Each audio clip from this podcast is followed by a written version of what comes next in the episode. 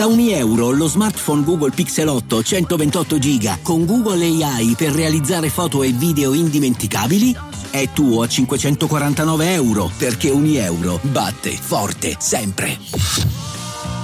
Fino al 16 maggio. Come Andy Murray e Novak Djokovic sono nati a pochi giorni di distanza e sono stati molto vicini durante la loro dirompente crescita come tennisti. Ieri si sono incontrati in un palcoscenico importante, quello di Wimbledon. Come è andata la tanto attesa sfida fra Holger Rune e Carlos Alcaraz, ma anche la rivincita della finale dell'anno scorso fra Ons Jabeur ed Elena Rybakina, fra le molte cose nella nuova puntata di Slice.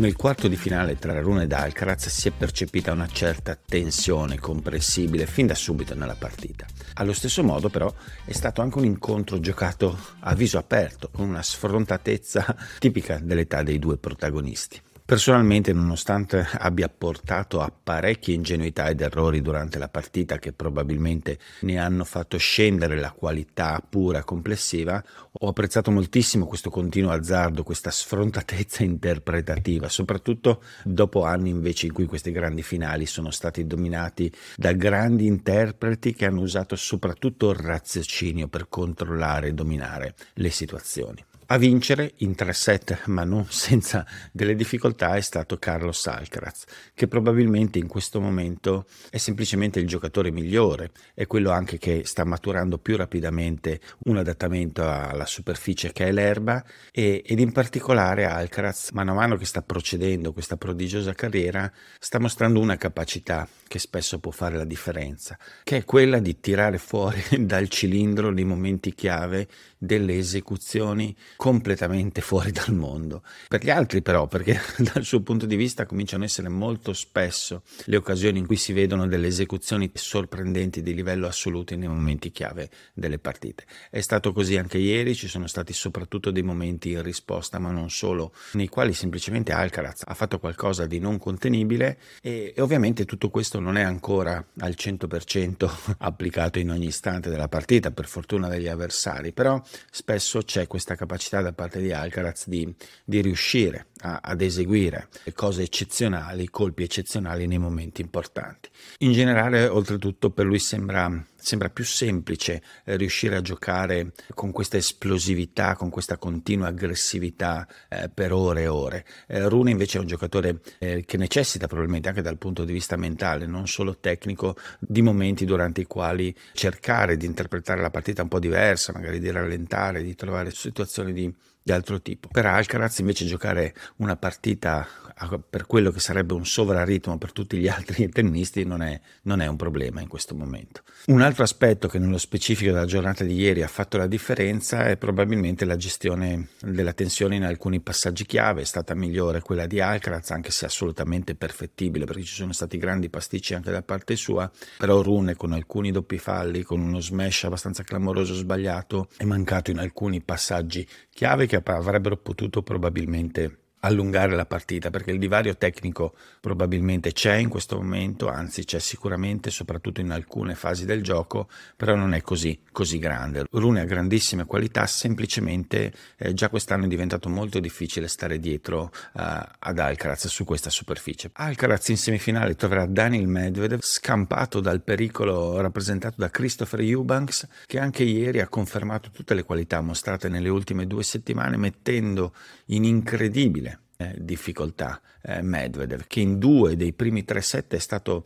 letteralmente dominato dal giocatore americano, che con il suo serve and volley, con la sua aggressione continua, ne ha esposto la solita posizione arretratissima in risposta, con una capacità di eseguire questo piano di gioco anche così complesso, insomma, eh, alla perfezione sicuramente per almeno due set e mezzo. Uno spettacolo perché questa contrapposizione di stili è stato estremamente divertente, forse non particolarmente apprezzato da Medvedev fino a quel momento, però Medvedev che è riuscito a venire fuori da questa partita a sovvertire l'andamento tattico dell'incontro grazie a una forza e soprattutto una tranquillità mentale, direi nuova, che sta mostrando in questi ultimi mesi, ma anche per merito di un elemento tattico eh, nuovo nel suo repertorio. Dopo aver subito così tanto per due set, Medvedev si è deciso finalmente a, a cercare una posizione di risposta più avanzata che potesse contenere lo spazio che si prendeva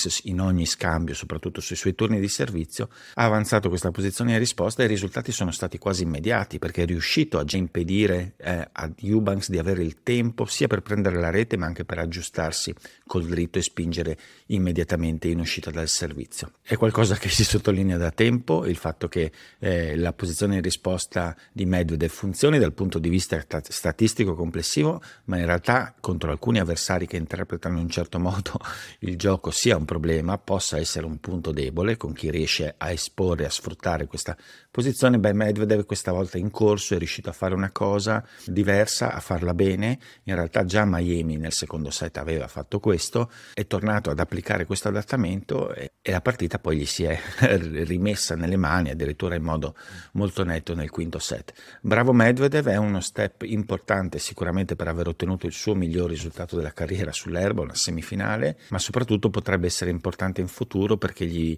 gli potrebbe dare anche un'arma, e questo sarà curioso vederlo eh, già nella semifinale contro Alcaraz per riuscire ad opporsi ad avversari ancora più forti di Eubanks che spesso come lo spagnolo hanno usato la sua posizione in risposta per prendere immediatamente un vantaggio nel gioco. Detto di Medvedev è doveroso spendere ancora due parole per Christopher Eubanks perché anche ieri pur nella sconfitta ha offerto un'ora e mezza di tennis fuori dal mondo. Ha giocato un tennis appunto che sembrava perso, no? molti raccontano essere impossibile eh, nel, nell'era moderna, in realtà lui l'ha interpretato con una qualità eccezionale, attaccato selvaggiamente con un'aggressività eh, assoluta in risposta, sbagliando pochissimo, dimostrando di saper giocare alla grandissima al volo e soprattutto di avere quell'attitudine che Rafter spesso racconta nelle sue interviste, quella che serve per giocare bene al volo. Non bisogna avere paura di essere passati ogni tanto, non bisogna vedere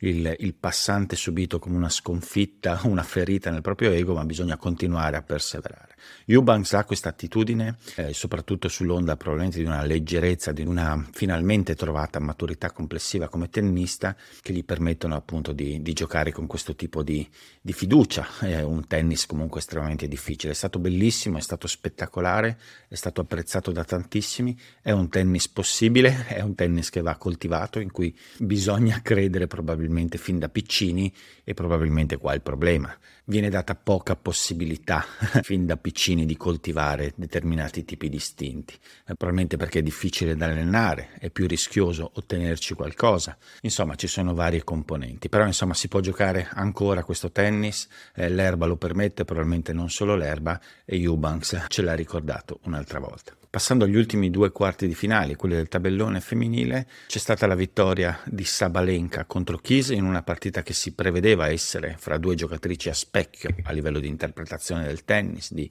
fatto di potenza, di, di, di non tantissimo pensiero. Poi in realtà durante la partita ci sono stati dei momenti dove le due giocatrici hanno provato a fare qualcosa di diverso. Ha vinto Sabalenka perché Sabalenka probabilmente su questo tipo di canovaccio tattico eh, è una giocatrice giocatrice superiore rispetto a Kiss che però nonostante la sconfitta in due set in realtà all'interno della partita ha avuto un momento soprattutto a inizio secondo set dove tecnicamente poteva sembrare eh, in grado di girare qualcosa. Non c'è riuscita Sabalenka arriva in semifinale in un torneo che ovviamente si adatta molto bene alle caratteristiche e troverà appunto in semifinale On Jabeur che si è presa una grande rivincita contro Elena Ribachina, la rivincita della finale dell'anno scorso che Ribachina vinse con una prova abbastanza sottotono in quell'occasione di Jabor, sicuramente bloccata quel giorno da un po' troppa tensione e aspettativa eh, rispetto alla posta in gioco. Jabor sul campo da tennis sa fare un sacco di cose, le sa fare molto bene e ha un bagaglio tecnico quasi unico in campo femminile in questo momento sul circuito e tutto questo ben di Dio dal punto di vista tecnico si adatta perfettamente anche all'erba. Può giocare benissimo sui prati, insomma l'ho dimostrato l'anno scorso e lo sta dimostrando adesso. Gli unici punti interrogativi sono rappresentati dalla naturale difficoltà nel gestire un gioco dalla, dalla compressa interpretazione che ogni tanto può anche fare qualche brutto scherzo ritorcendosi contro, ma soprattutto la possibilità da parte di alcune avversarie di sovrastarla sul piano della potenza pura e quindi di non permetterle poi di, di riuscire a giocare e a muovere il gioco come piace a lei, togliendogli sostanzialmente quello che è il valore aggiunto del suo tennis. Certamente però una di queste avversarie Ribachina l'ha appunto sconfitta, quindi dimostrando di avere la possibilità di, di andare oltre a questo anche sull'erba e Sabalenka aggiungerà ancora peso rispetto a Ribachina alla palla che, che, che Jabeur dovrà gestire, eh, però a differenza di Ribachina potrebbe anche soffrire ancora di più le variazioni di ritmo, di, di traiettorie, di altezze di tagli che riesce a proporre Jabeur durante la partita. È interessante anche se ovviamente di molto minor richiamo, vista la poca notorietà dei nomi delle protagoniste. L'altra semifinale che si giocherà oggi, giornata dedicata interamente alle semifinali femminili, quella che vedrà impegnate Lina Svitolina e Marchetta Vondrusova. Ecco, anche Vondrusova, anche se in modo molto diverso da Jabor, è una giocatrice che sa muovere moltissimo il gioco, sa, sa variarlo tantissimo e in modo abbastanza funzionale si è visto quest'anno eh, sull'erba. Potrebbe essere un problema per Svitolina che non gradisce particolarmente i cambi di ritmo, insomma situazioni eh, più complesse dal punto di vista diciamo della manualità di gestione eh, della palla, però bisogna dire che Svitolina in questo momento sembra veramente centrata moderatissima dal punto di vista eh, mentale, tecnicamente non ci sono grossi problemi, sta funzionando tutto bene e quindi questa componente in una semifinale conterà perché sicuramente ci sarà un certo tipo di pressione